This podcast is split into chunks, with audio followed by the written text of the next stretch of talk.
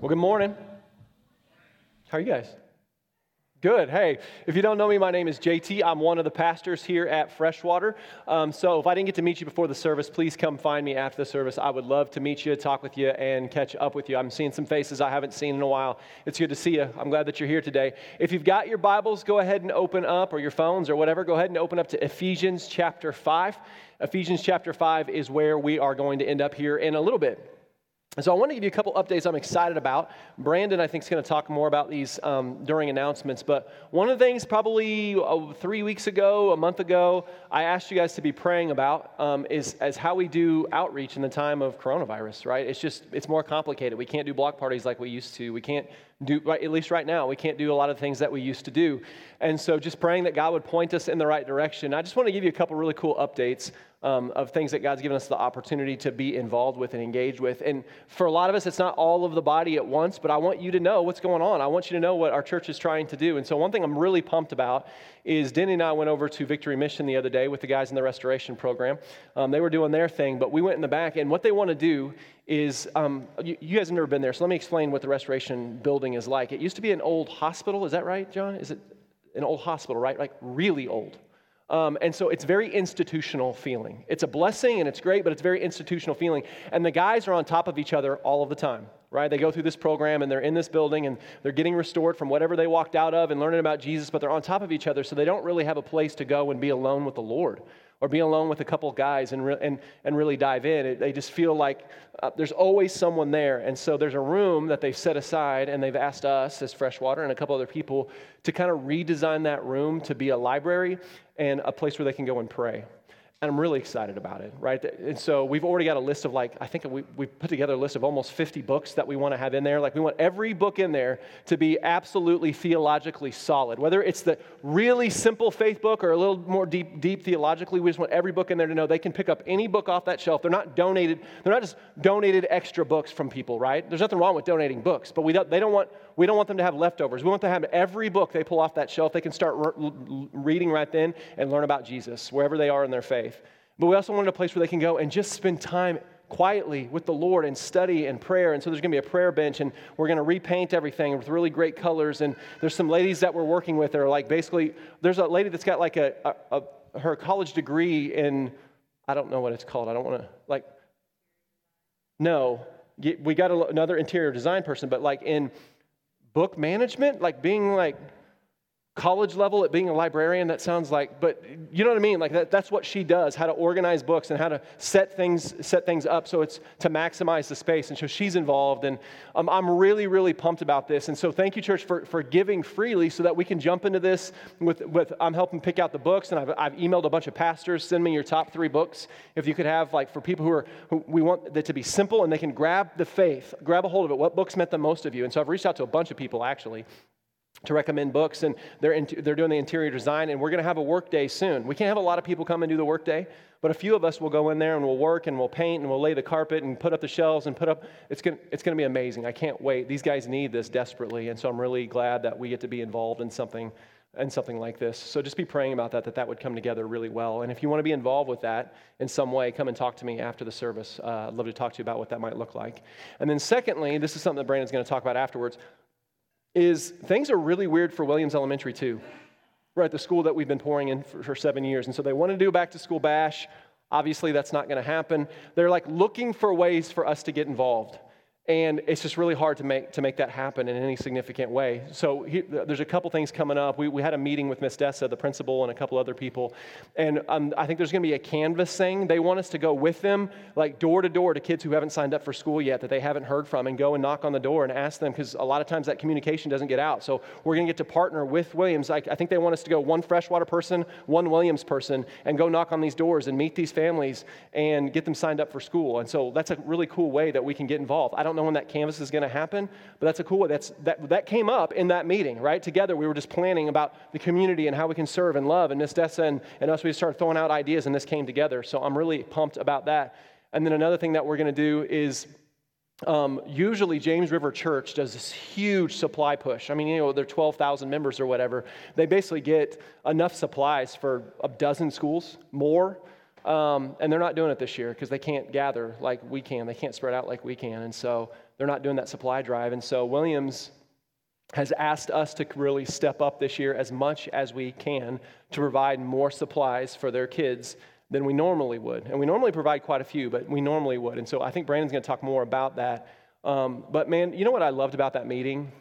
Um, I told Miss Dessa, you just keep asking for what you need. And we have to, if we have to say no, at that point we'll say no. And she's like, well, you've never said no before. It's like, oh, and she wasn't, she wasn't saying like, oh, you're going to say no this time. She's like, She's like, well, it was so encouraging that moment. She's like, well, you guys never say no. So if you say no this time, that's totally okay. Like she, she's been there for a year and she was literally like, couldn't, it was almost like she couldn't believe it. She's like, well, you've never said no in the past. So they're more worried, ooh, they're more worried about us, about them over asking us than us not showing up. And so many relationships with churches and schools is the church not coming through like they said they would come through. That's where a lot of these relationships fall apart. And Miss Dessa is trying to be careful not to ask us too much because she knows that we always say yes and we always come through for them. That's a really cool place to be in our relationship with them. And so um, you'll get some details about how you can help us raise supplies and get these kids um, what they need. But there's some cool things going on. It may not be the big church movement. We all go as a gigantic group, but God is opening. We prayed that God would open doors for us to reach into our community, and He is opening those doors, and we're going to walk through them, and we're going to walk into them. So keep praying that God keeps giving us opportunities to serve and to love our community, to be the hands and feet of Christ, that we're not just gathering on Sunday and hearing good things, Jesus things, but we're taking it out into the community. So please keep praying for that um, because it's just a complicated thing to figure out as we go and to keep focused in on that. All right, so let's get to today. We're jumping back into our Gospel-Centered Family series today. And today we're going to be talking about a big topic, marriage. Um, you know, I've been married for nineteen years. Uh, that's a long time, right? There's people who have been married for a lot longer than that, but I've been married for nineteen. And some people um, are really surprised by that. Not when they look at me, they think I'm old, but when they look at my wife, they think it's crazy that we've been married for nineteen years because they think she's in her, her mid-twenties. And they kind of freak out when they're like, you're married to her? You know, that actually happened to us. Somebody freaked out because they're like, the pastor's married to that lady? Because they thought she was twenty-five and I was fifty and thought I married someone twenty-five years younger than me. That, sorry, I didn't mean to out you. Anyway, um, my wife's actually older than me, by the way. She's older than me, and she gets, the people think she's fifteen years, twenty years younger than me. Um, and so we've been married for nineteen years, and over that time, we've learned a lot of things. Uh, apparently, I haven't learned that you don't tell an entire church that your wife's older than you. But there's been a lot of other things that we have learned um, in marriage. And here's the most important things that we've learned. Through the highs and the lows, through the good times and the bad times, through things going really well and things getting really hard sometimes, that how the Bible says we should do marriage works. How the Bible says we should do marriage works. Because in the end, marriage isn't primarily about making you happy or making me happy. And it can do that. And God wants it to do that, but that's not the primary role. Hear me, the, the primary role is not to give you companionship or children. It's a really important role. It's something that God talks about from the very beginning, but it's not the primary role of marriage. The primary thing that God designed marriage to do is to reflect the gospel. That's its primary purpose, to reflect, more specifically, to reflect our union with Jesus Christ. That a fact alone is why marriage works if you do it God's way. Because here's the here's just the reality of it, and if you've been married, you know this. I'm going to fail my wife, and my wife is going to fail me. But Jesus Christ will never fail us, and on that, we can build a foundation that cannot be shaken. Everything else can be shaken, but that is a foundation you can build your marriage on that can't be shaken, and those just aren't words. And so again, if you haven't been with us, we've been going through a series called Gospel-Centered Family, and today I just really feel like is, is an important day in this series. Because um, in this series, we've talked about that if you have accepted Jesus Christ as your Savior, you are a son of God, that we are called sons of God, male and female. We are sons of God. We are the children of God, adopted into His family. And God wants us in His family so badly that He gave everything. He gave, in particular, His own Son, so that we might not only be saved and redeemed, but so that we might become more like Him, so that we might share in His love and His glory, and then one day have an inheritance waiting for us in heaven. So this crazy idea of along with Christ, in Christ, we are sons of God. We are His children. We are His firstborn. So that's where we really built the foundation of this series. And since building that foundation, we've talked about what it means to be a gospel-centered man. We've talked about what it means to be a gospel-centered woman. Even last week, we talked about what it means to be a gospel-centered single person. But but this week, I think we're really going to get to the heart of this series. And I say that because I've mentioned this in this series already. The whole story of the Bible is a story about family. It's about God's family. And at the heart of that is marriage. The first command that God ever gave us was to be fruit, to be fruitful and multiply. And the rest of the scripture plays out very clearly that God intended marriage in that. He was talking about being married, being together, to be fruitful and multiply. The first command ever given in the Bible. Jesus calls us, his church, his bride, and that we are his, and that he is our groom. Heaven is described as a wedding banquet. From beginning to end, we see that the story of the Bible is a story about God and his family, and at the heart of that concept of family is this union we find in marriage. So here's what we're going to do over the next couple weeks.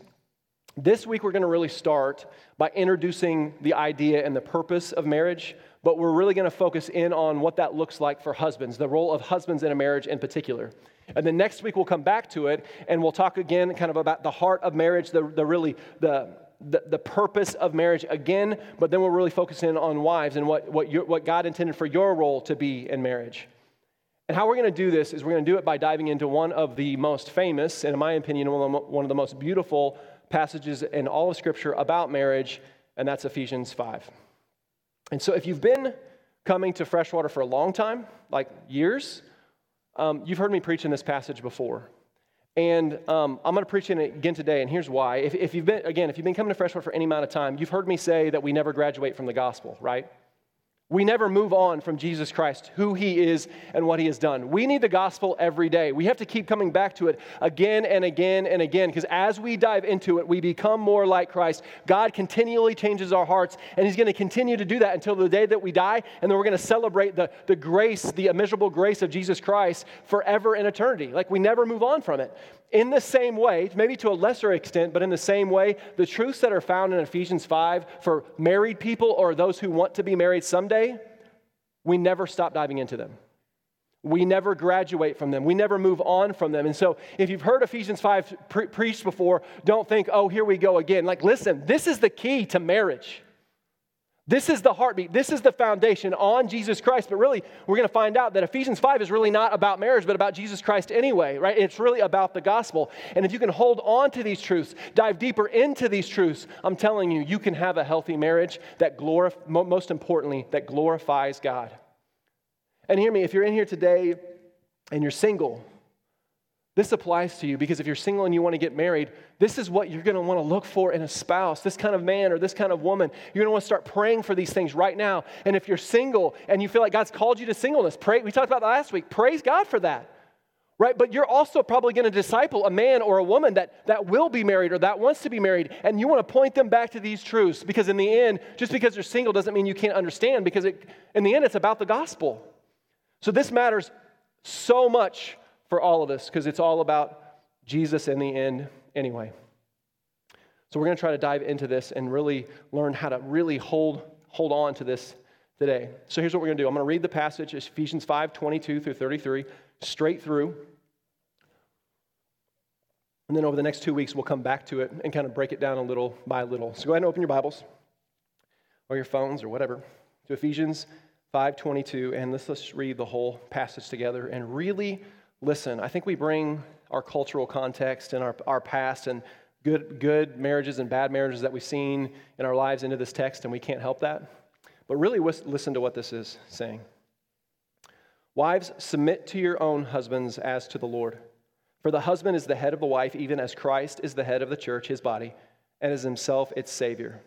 Now, as the church submits to Christ, so also wives should submit in everything to their husbands.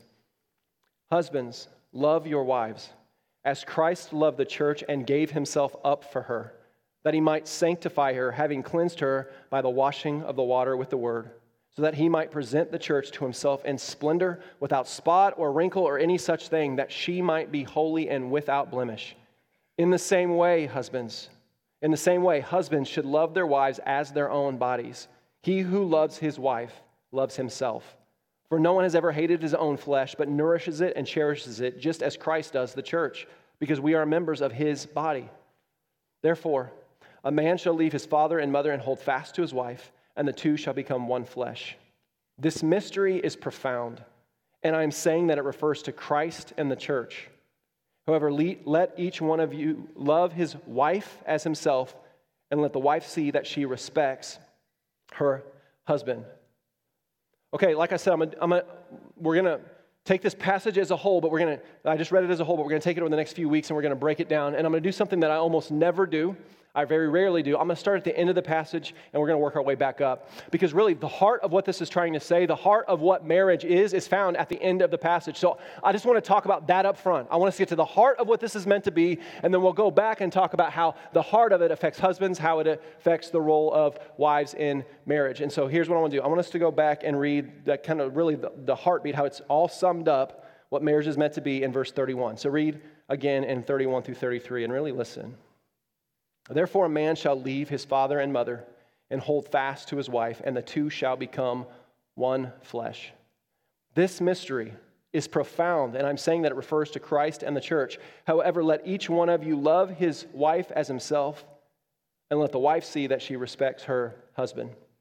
And so here in verse thirty-one, we see um, Paul, who wrote the wrote this book through the inspiration of the Holy Spirit. So it was really written by God, but Paul wrote the words. Um, and so we see here that, that um, Paul quotes one of the first commands that God ever gave us in Genesis two twenty-four, that we're to leave our parents, that we're to hold fast to each other, and that we will become in that, become one flesh.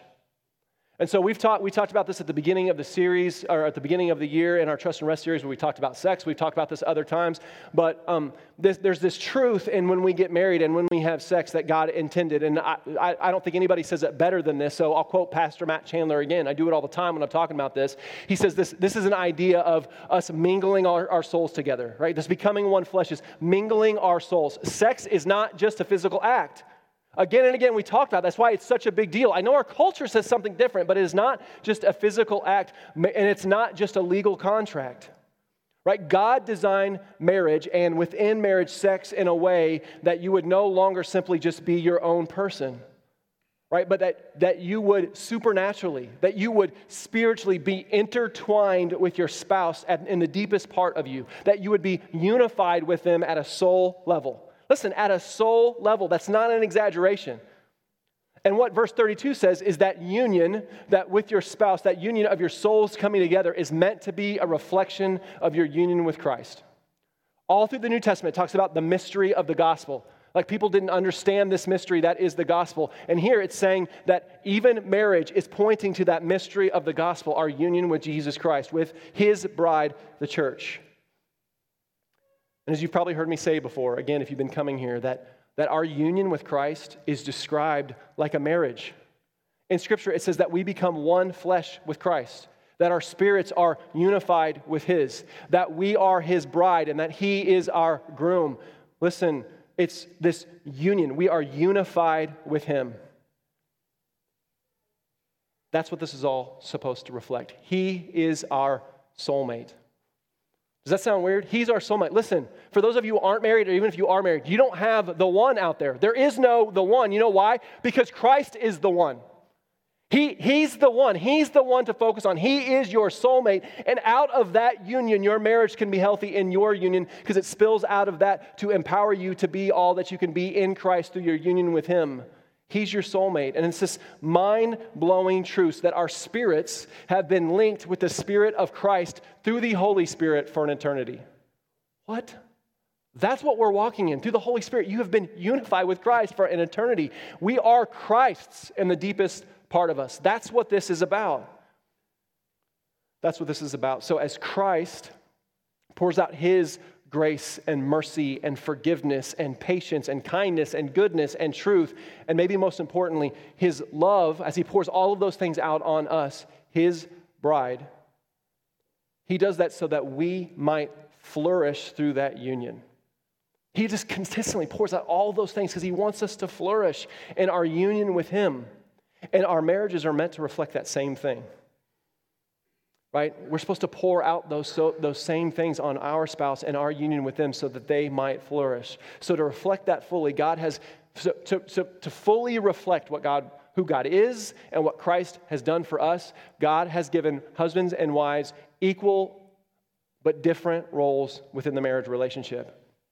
Both fully reflecting who Christ is, but they differ so that we might complement one each other, one another in a way that when we're fully functioning in these roles, when our love um, is, is fully poured out for each other, that our love for each other not only grows, but our love for Christ go, grows. Because that's what this is really about, drawing us closer to Jesus, drawing us closer to God for our union in marriage, and our roles within that union are designed to make us more and more like Christ, make us more and more reflect the image of Christ, more and more reflect that image to the world who is watching, and so that one day we be fully we would fully realize this when we get to heaven and fully understand His glory, fully understand who we're meant to be. But until that day, marriage is meant to build us closer and closer and closer into that glory until the day we arrive in heaven.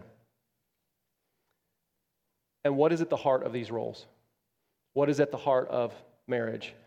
That's what's found in verse thirty-three. I'm going to read it one more time. I'll read it to you if you want. Verse thirty-three, one more time.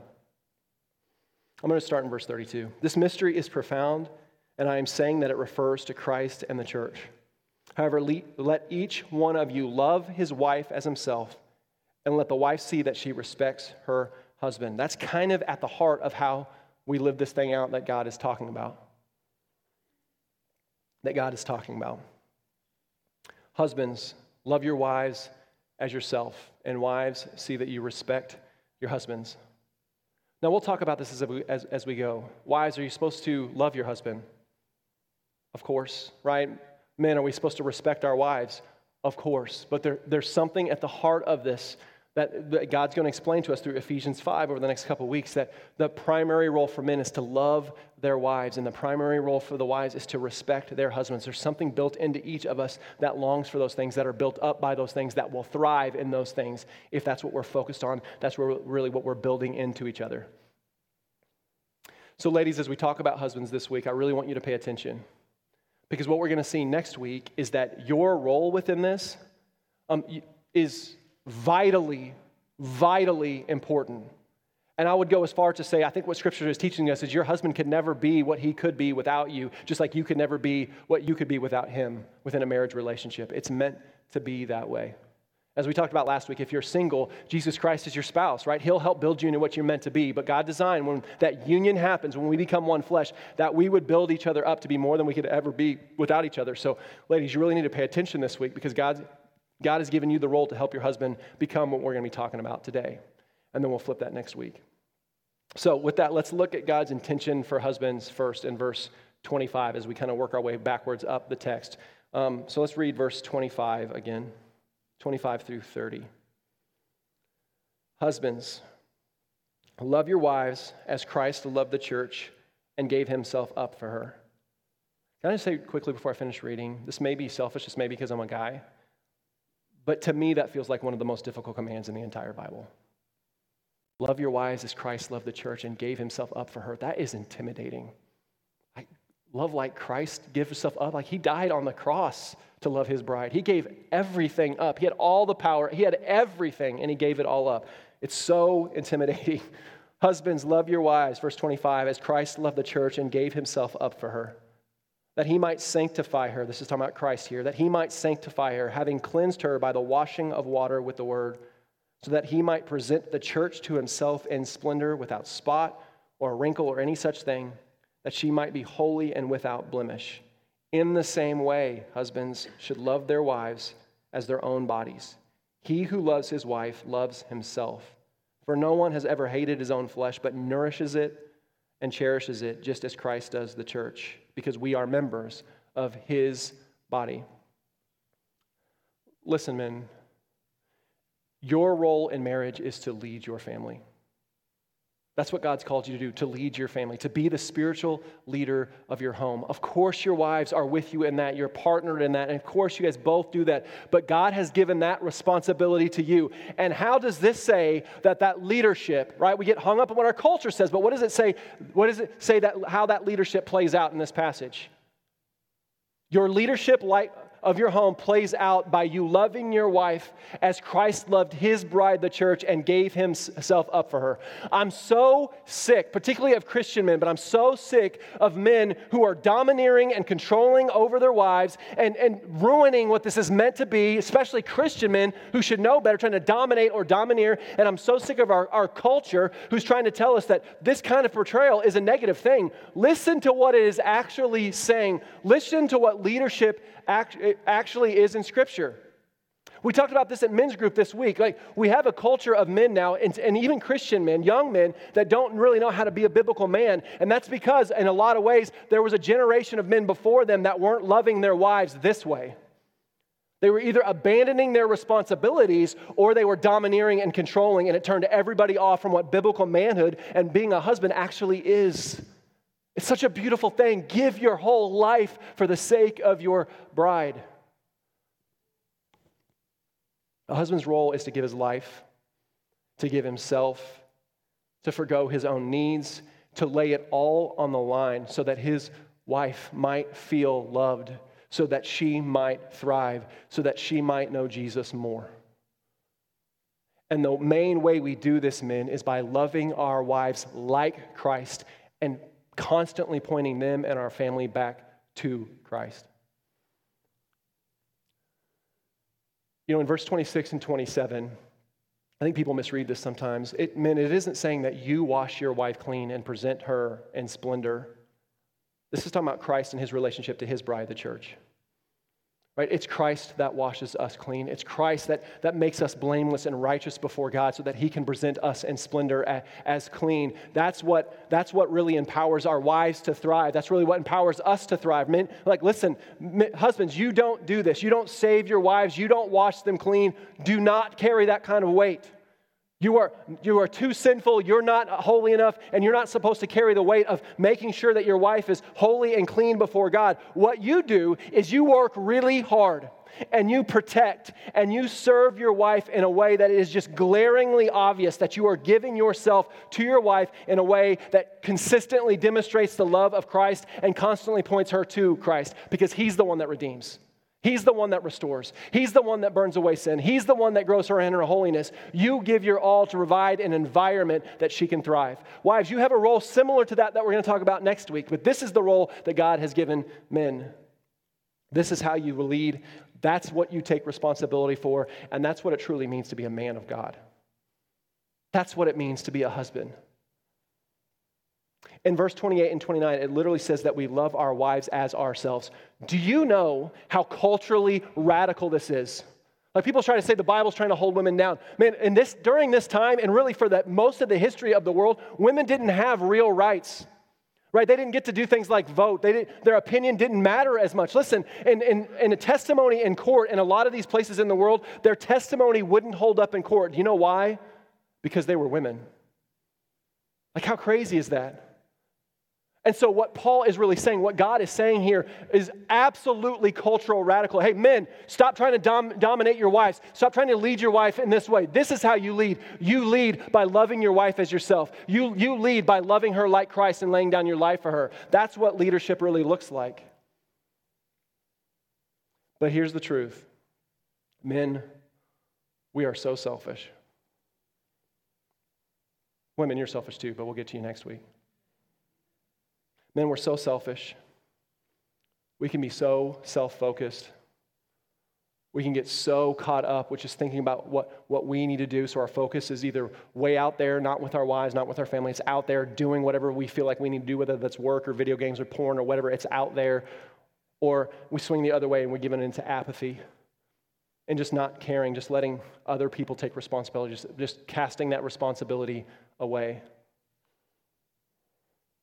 The reality is that selfishness, that self-focus, that constantly thinking about our own needs only leads us down a path of apathy, only leads us down a path of sin. But the, here's the here's the really damaging thing. That only that only affects us, but it affects our wives, it affects our children, it affects our families. Your men, your fullness in Christ, your joy, and your and a healthy marriage is all centered around you pouring out your life to serve. Pouring out your life to serve. In verse twenty-nine, it says that we are to nourish and cherish our wives. It talks about how we nourish and cherish our own bodies, and we're to love in that same way, to nourish and to cherish. Do you know what that, that word nourish really means? It, it means to give what is needed in order to foster growth so that health, and so it, it, let me say that again. It means to give what is needed in order to foster growth and health so that something might thrive. So that something might thrive. In Genesis, God said, men, that your role is to cultivate and to keep. To nourish, that means to nourish and to protect. And then Ephesians five adds the word here, cherish. Men, you're to love your wives in such a Christ-like way that your wives feel cherished. Not that they put up with you, not that they think you're a pretty good guy, but that they actually feel cherished by you. Because listen, that's what Christ wants you to feel from him.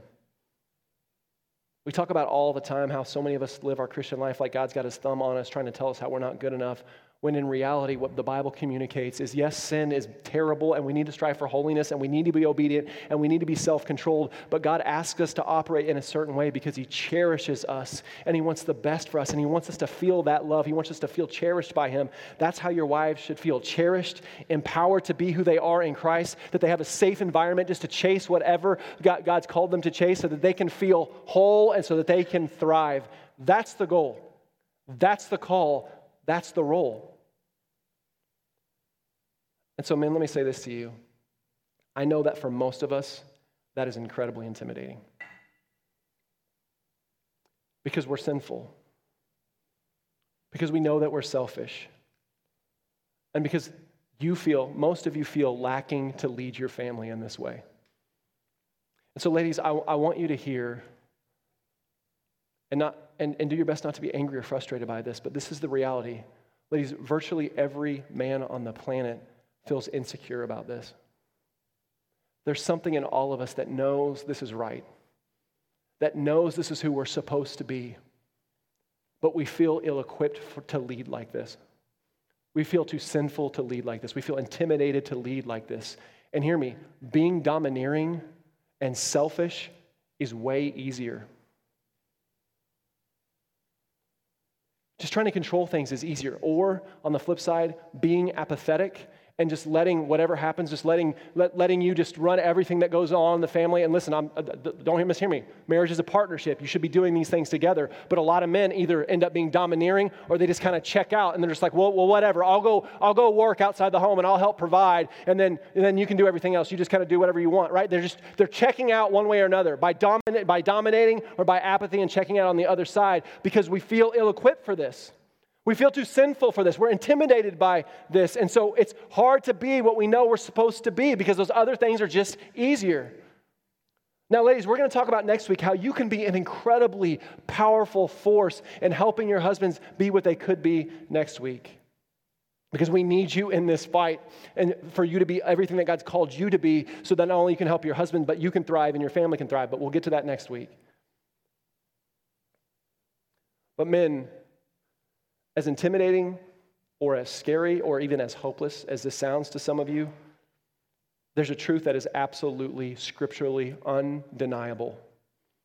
A truth that, that brings us back to passages like this again and again and again. The creator of the universe, the one who upholds heaven and earth, the one who designed you, like wonderfully and fearfully designed you out of love, is behind you all the way in this.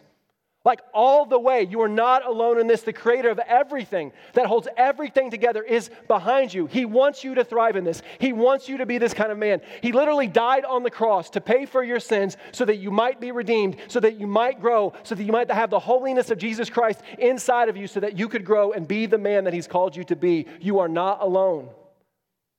Jesus loves you, men. He left an example for you, men, he, that you could follow so that you could be the leader of your home that he has called you to be. He is behind you. We don't have to be afraid.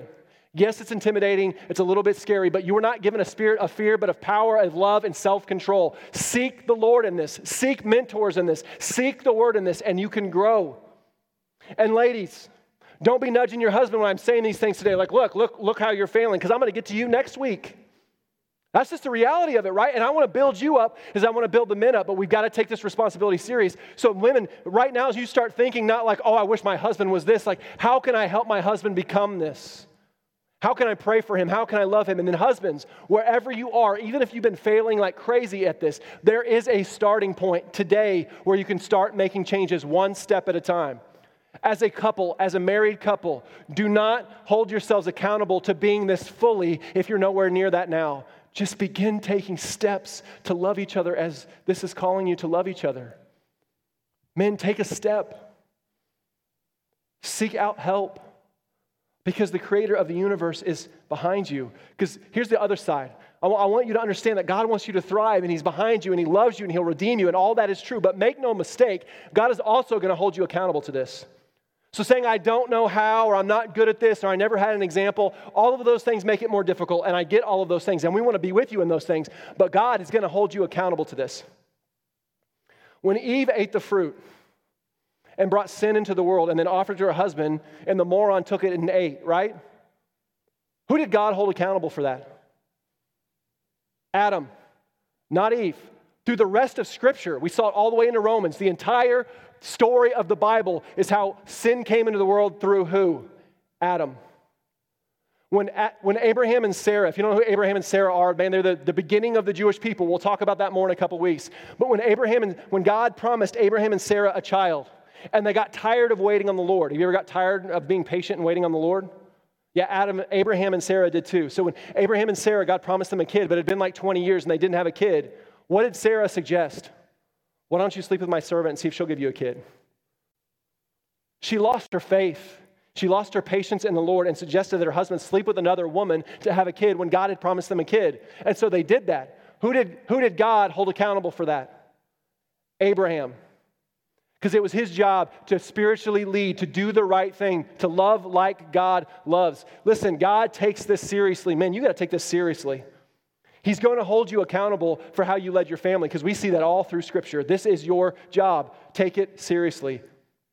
Like I said before, I think so much of the moral collapsing of our culture could have been prevented if men would have stepped up and lead. But we have so many fatherless homes, so many homes where men are just checked out, or so many homes where men are domineering and controlling, and they're not actually seeing what a godly man and a godly husband is supposed to be. And so, so many of us young men and older men never had an example, never saw anything, so we don't know how to do this. This passage is telling you how to do this.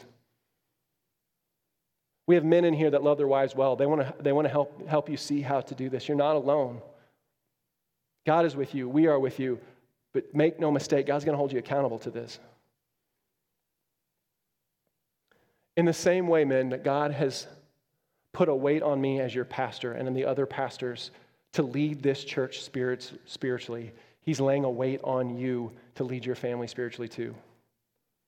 And again, you're not alone in that. Listen, just the same way, as a pastor, to lead this church spiritually, God's going to hold me accountable to I, if I protected and led this, this church spiritually well. Right? But am I alone in that? No, like I've got all of you. We've got theological rock stars in this, and we have debates, and we talk, and they call me out if I'm off on things sometimes, and we, we have these talks, and we all build up the church together. It's this is a team. We're all in this together. This is just the role that God gave me, and your role in our church is in no way less significant. It in no way matters less. This is just the role that God has asked me to do, but we're in this together to protect and grow our church. In the same way, you are in it together in marriage, men. Your wife should be right beside you doing this thing together. But ultimately, as God will hold me accountable for how I led this church, he's going to hold you accountable for how you supported and loved and spiritually led your family. And the primary way, God, guys, that he's calling you to carry that responsibility is not by you making all the decisions. That's not what this is at all. It's not by you controlling the finances. Right? And it, it's not you telling your wife how it's going to be and that she just has to follow behind you. That's not what this is at all. Demanding anything like that, making those kind of demands on your wife is a product of sin. It's a product of Gen- the Genesis three fall. It's a product of the curse that sin brought into the world. You lead your wife by loving her, by pouring yourself out for her, by cherishing her and helping create an environment where you work really hard so that your wife might thrive and grow in Christ. And then you do the same thing for your kids. absolutely your wife is with you all the way in that. We'll get that next week. But God's going to hold you accountable to that. So what does that look like practically? Right? So I don't want to just keep it up here in the spiritual realm. What does that look like practically? I think maybe the number one thing, it means that you listen to your wife. You actually listen to her needs and to her wants and to her thoughts and to where she thinks things should go. You strive to understand her needs. You don't come home from work or from whatever else and just come in and just ready to check out, but you ask how you can, and you you ask and seek how you can serve her. Yeah, we all need some time to rest if we've worked a really hard day. We all need time to rest when we come home. That's a good thing. I'm not saying you don't you shouldn't get any time to rest, men or women, but your first thought shouldn't be coming in the door like, I just need to check out, leave me alone. Your first thought in, when you walk in the door is like, how can I love my family? How can I love my wife? How can I serve them well? Even though I need time to rest, how can I serve them well in that time? It means you learning, I mean really learning, and praying and seeking how God has gifted your wife. And then do everything that you can to help support her in those gifts, to lift her up in those gifts. That's why I describe this as a dance, right? Marriage is a dance. The, the man who's leading the dance isn't trying to dominate the dance. He's trying to do everything he can to let his let the woman in the dance thrive and look beautiful and graceful and do the things that she does. Right? Let, letting the attention not be on him, but on her so he can lift her up. You learn your wife's gifts so that you can learn, lift her up and empower her to be what she is meant to be. It's, it's, it means learning how your wife feels most loved. And then loving her not in a way that you feel most loved or that you want to love her, but loving her in a way that she actually feels Christ-like love from you. And here's, I, I think those are just like practical examples. Here, here's where it really comes down to. You want to, you want to show Christ-like love? It means being the first to say sorry. It means being the first to seek reconciliation. It means being the first, or being willing to be the first to forgive, to show, to, to show grace. Why should you be first? Or why should you at least be willing to be first? Because that's exactly what Christ did for you. And that's what Christ did for all of us. He didn't wait till we had it together. He didn't wait to see what we deserved. He didn't hold what we've done against us. He just gave himself for his bride so that we might be forgiven, so that we might thrive. Jesus sought reconciliation with us first. So you do the same. Can and should your wife do those things too? Yes. Absolutely she should, but you take personal responsibility because God has told you to, to be willing to be the first every single time and not holding that against her, not going in there bitter, because Christ is not bitter at us when we fail again and again and again. He's ready to pour out his love and grace and mercy and forgiveness once again, and it's one of the reasons that keeps us from the cross, because we just can't believe that I walked in this sin again, I did this thing again, and God still loves me. He still wants to forgive me. The grace doesn't feel right at times. Is that not true? We distance ourselves from God because how can I run to the cross again? How could God forgive me again? Listen, this is to be a reflection in your marriage. And hear me, pride is a cancer to marriage. Pride will keep you from going to your wife to, for apologizing, for giving forgiveness, for seeking reconciliation, right? But Christ showed his humility to the point of death on a cross so that we might come to him, so that he might seek reconciliation out with him if we would just come. Men, in the same way, you are to humbly lay your pride aside and show grace and forgiveness as Christ has shown you. Hey, and it's not easy at all. And you're going to fail terribly at this. But that's why we never graduate from what this passage is saying. And we never graduate from the gospel, because we can always have the opportunity to do it once again.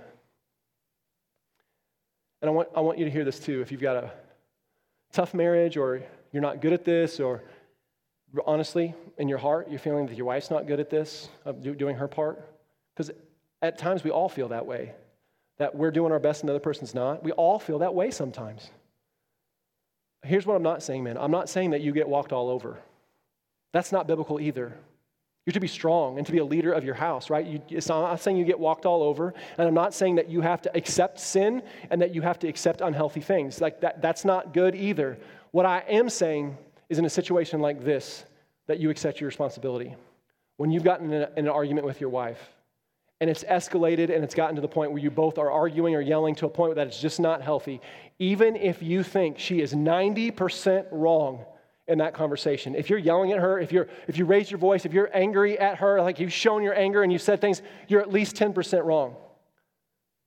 And so you laid your pride aside enough, and you're willing to go and apologize for that ten percent and not worry about the ninety. Because hear me right now, if you go to your wife and you apologize for your ten percent, I'm not saying own her stuff, own your stuff, fully own it. Because that's what Christ has done for us. And I'm telling you right now, if you go and apologize for your ten percent and say, yeah, I'm sorry for this, this, and this, but you, your apology doesn't count anymore because you really did it for you. Because you needed you needed the sorry from her. And that's not what Christ has done for us. Yes, we need to reconcile with Christ. Yes, that's how it gets healthy. That's how we get redeemed. But you just go and you lay down your pride and you lay down and you go apologize for your part. And you be right there willing to accept forgiveness for the for what you feel like is the other ninety. Because in reality, how often are you ten, only ten percent wrong? Not often. But that's the willingness to go and apologize for your part and not put a but at the end of it. Just do the Christ-like thing because you love her and you want to show her the love of Christ. Very practically, it also means when your wife's had a really rough day, you do something that'll show you that, that you love her. In my house, that's if my wife's had a rough day without her asking her, me, without her thinking about it, I just go and I clean the kitchen and that whole area so she doesn't have to think about it or do it. That might not be what it is in your marriage. Might be something completely different, right? But I don't care that much if the kitchen's clean. My wife does, right? So she's had a rough day. Just to show her I love her, I go and serve her in that way. If I clean the kitchen in that, that part of the house, she just feels better. She feels love. That's Christ-like love to her. You think of ways, how can I show my wife practically or with my words that I love her and not dependent on anything she did, just so she knows and that I want her to thrive and I want her to be healthy and I want her to feel whole. It means when she's short with you on that bad day, that you don't immediately snap back and tell her all about herself. It means that you let it go and you're patient and you're kind and you show grace and mercy. And maybe a conversation needs to happen later, a time when you can have a good, healthy conversation about it. But in the moment, you don't escalate those things because she just gave you something you didn't deserve. Christ forgives us for things all the time that we don't deserve. It's being willing to step back, take a breath, show the gentleness, the patience. Hey, listen, the long suffering that Jesus Christ shows us, his steadfast love. Here's what else it means. Men, it doesn't mean that you have to pretend that you're a more gifted leader than your wife. Just because God has asked us to operate in these different roles doesn't mean he hasn't gifted your wives incredibly. We have women and we have wives in our churches that are amazing leaders. Listen, more gifted than their husbands in leadership. Because again, this isn't about gifts. This is not about gift sets. If your wife is more gifted in a particular area, then the love for, for the love of God, listen to her. Like if she went to college and she's awesome with finances and she's awesome thinking through how you can invest your money and save your money and spend your money, let listen to what she has to say. Let her let her run the finances if it makes sense for your family. This isn't about you controlling things. This is not about you being a better leader in every aspect. This is about you lifting up your wife so she can operate fully in her gifts, but even in all those things, being willing to take responsibility for them. It means if there's a decision that you guys just can't decide on, you don't know which way you're supposed to go, that you're willing to step up, make the decision for your family, and then take full responsibility for how it turns out and not blame your wife, but take responsibility how it turns out. Do you know in nineteen years of marriage, where I've made a decision for our family has probably happened two or three times in nineteen years. My wife and I, we make decisions together. She's a very gifted woman. I don't need to make decisions without her. We are one. We're not two separate people. We are in this fight together. Like well, everything, let's block out our culture and when it's screaming at you. We are a partnership. We make decisions together. Even as a church, as an elder, the big decisions that we make as elders, I go to my wife. We talk it through. The other elders talk with their wives. The deacons talk with the, as husbands and wives, they talk together so we can figure out the best way to move forward. But ultimately for our church and for our family, if we make a decision, I'm going to take on the responsibility to carry the weight. Two or three times in our marriage, I've probably done that. And it's happened like this. I've gone to my wife and said, I've prayed and I've sought the Lord. And I, I just feel like this is where God wants us to go. This is how God is leading our family. And those two or three times in nineteen years that that's happened, do you know what my wife said? Okay. Do you know why? Because she knows that I try to love her like Christ loves the church. Not perfectly. Man, I failed so many times. I can't even keep track of how many times I failed. But she knows that I'm striving to love the Lord and to love her, and that she's seen me try, fail at times, but she's seen me try to pour out my life to love her well. So when that time came, she trusted me because she's seen my character, and she just said, okay, yes. But I think in your marriage, that should be a rare occasion. That should be a rare occasion because you're in this together.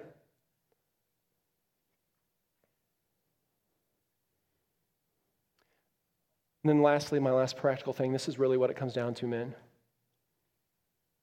It means that you pursue the Lord. It means you know His word. It means you give yourself to prayer and you lead your family in prayer. So that when that moment of testing comes, and that's going to come in marriage again and again and again, when those moments of testing come, because you're saturated in who God is and who He's made you to be, that you won't respond the way the world responds. You won't respond the way your sinful nature wants you to respond, but you'll respond the way that Christ responds. God has called you both, husbands and wives, to do all of these things, but He has called you, husbands in particular, to take responsibility to every day, every month, every year, point your wife and family to Jesus, whether she's a believer or not a believer. Constantly trying to point her to Jesus by loving her like Jesus. And some of you are with people, are married to people that aren't believers. Husbands, you just keep loving your wife as Christ loved the church. Wives, we'll talk about that a little bit next week. How how you can do that. But like men, whether your wife's a believer or not, you can pour out your, your life, show grace and mercy. You can know the word. You can pray for your wife. You can saturate yourself in the word and what God's called you to so that you might respond to her like Jesus Christ has responded to you. And then no, men, when you don't respond like Jesus does, which you will, you repent to the Lord. You take it before the Lord. You apologize to your wife, and you ask for forgiveness, and you see and and you accept forgiveness, and then ask the Holy Spirit to empower you to love more like Jesus Christ the next time. And I'm telling you, He will. I say this with complete humility. Oh, please hear the humility this is coming from. This is no way coming from a prideful, a prideful place, but hear me. I have a wonderful marriage. It is not perfect. No marriage is perfect, but I have a great marriage. And I think my wife would tell you, if you asked her, that I love her like Christ loves her. I try to love her like Christ loves His church. And not because I'm great, or, or definitely, and, and definitely not because I have it all figured out. Without Christ, I am a selfish, depraved pride monster. I am so prideful outside of the love of Jesus Christ, but in Christ, by pursuing Christ and by constantly asking Christ to help me love like this, I've become a husband I never could have been on my own. I've become more. And because of that, for my part, my marriage is thriving. And I say marriage is thriving. That doesn't mean we don't get in arguments. That doesn't mean we don't have disagreements at times. It doesn't mean we don't have to work through things. That's part of the sanctification process and learning more about each other and growing. But in all of that, it's not perfect, and I'm not perfect, and I don't love per- perfectly, but my marriage is thriving. And I promise, I promise, this can be the story of your marriage too. Whether it's there right now or not, it can be the story of your marriage too. You know why? Because God perfectly designed marriage. His design is perfect. Sin messes that up, but His design is perfect. And not only is design perfect, but marriage is meant to reflect the perfection of Jesus Christ. And you can reflect this in your marriage. So men, love your wives as your own body, and love your wives as Christ loved the church. I'm going to say this one more time. I say this in premarital counseling all the time too. Ladies, don't, don't be too tough on your husbands this week. Right? Don't let the enemy come in and use the truth of this to divide, to create bitterness, to create separation between you and your husband. That will do nothing to help your marriage thrive. You can have I'm not have discussions with your husband. Pray for your husband. Like think about what who your husband could de- like like try to lift him up, try to build him up into what he could be, but don't take this as a reason to be more mad at him. Use this as a reason that you know how to pray for him and seek after him and to encourage him, because God, because ladies, he can be more than he could ever be without you. Don't, as I said before, don't be focused on what he should be, but what he could be. And I'm telling you, you have a tremendous amount of power to build him into what he could be in Christ. Because he's scared. So many men are scared of this or intimidated by this. I feel like they're going to be a failure at this, and you can be a big part of ensuring and encouraging him that he's not. He doesn't have to be a failure at this, that he can be what he's meant to be. So, so men, you love your wives, but ladies, you love your husbands too, and you show them respect. And we'll get to more of that next week. And then finally, men, I just want to say this one more time. If you need help with this, if you need mentorship, if you need discipleship in this, come talk to me. Come talk to Brandon. Come talk to Denny. Come talk to any of our deacons. Go talk to your life group leader. If you see a marriage that you that you you honestly know, like, I really believe this marriage is healthy and it's thriving. Not perfect, but healthy and thriving. Go talk to that person. Ask if you can meet with them, because I know some of you did not have good examples. Some of you had no fathers or terrible examples as fathers uh, of fathers that walked in this. Listen, you are not alone. Christ is with you, and we want to be with you. Man, I've seen men grow in their role and their family and humility and, man, creating an environment in their home that where their wives and family could thrive, but you've got to seek it out. You've got to take responsibility for it. You've got to be willing to be self-controlled and to seek out Jesus and help. So seek it out. We are with you in this. We are with you in this. Men, you were built to work and to keep. You were built to cultivate and to grow, and you were built to cherish and to, and to nourish. And God has just told us how that happens. Men, love your wives as Christ loved the church and gave himself up for her. You can do this, men. And I know that's absolutely true, because the Savior of the world is behind you, and God has just told you that you can. So let's seek it together.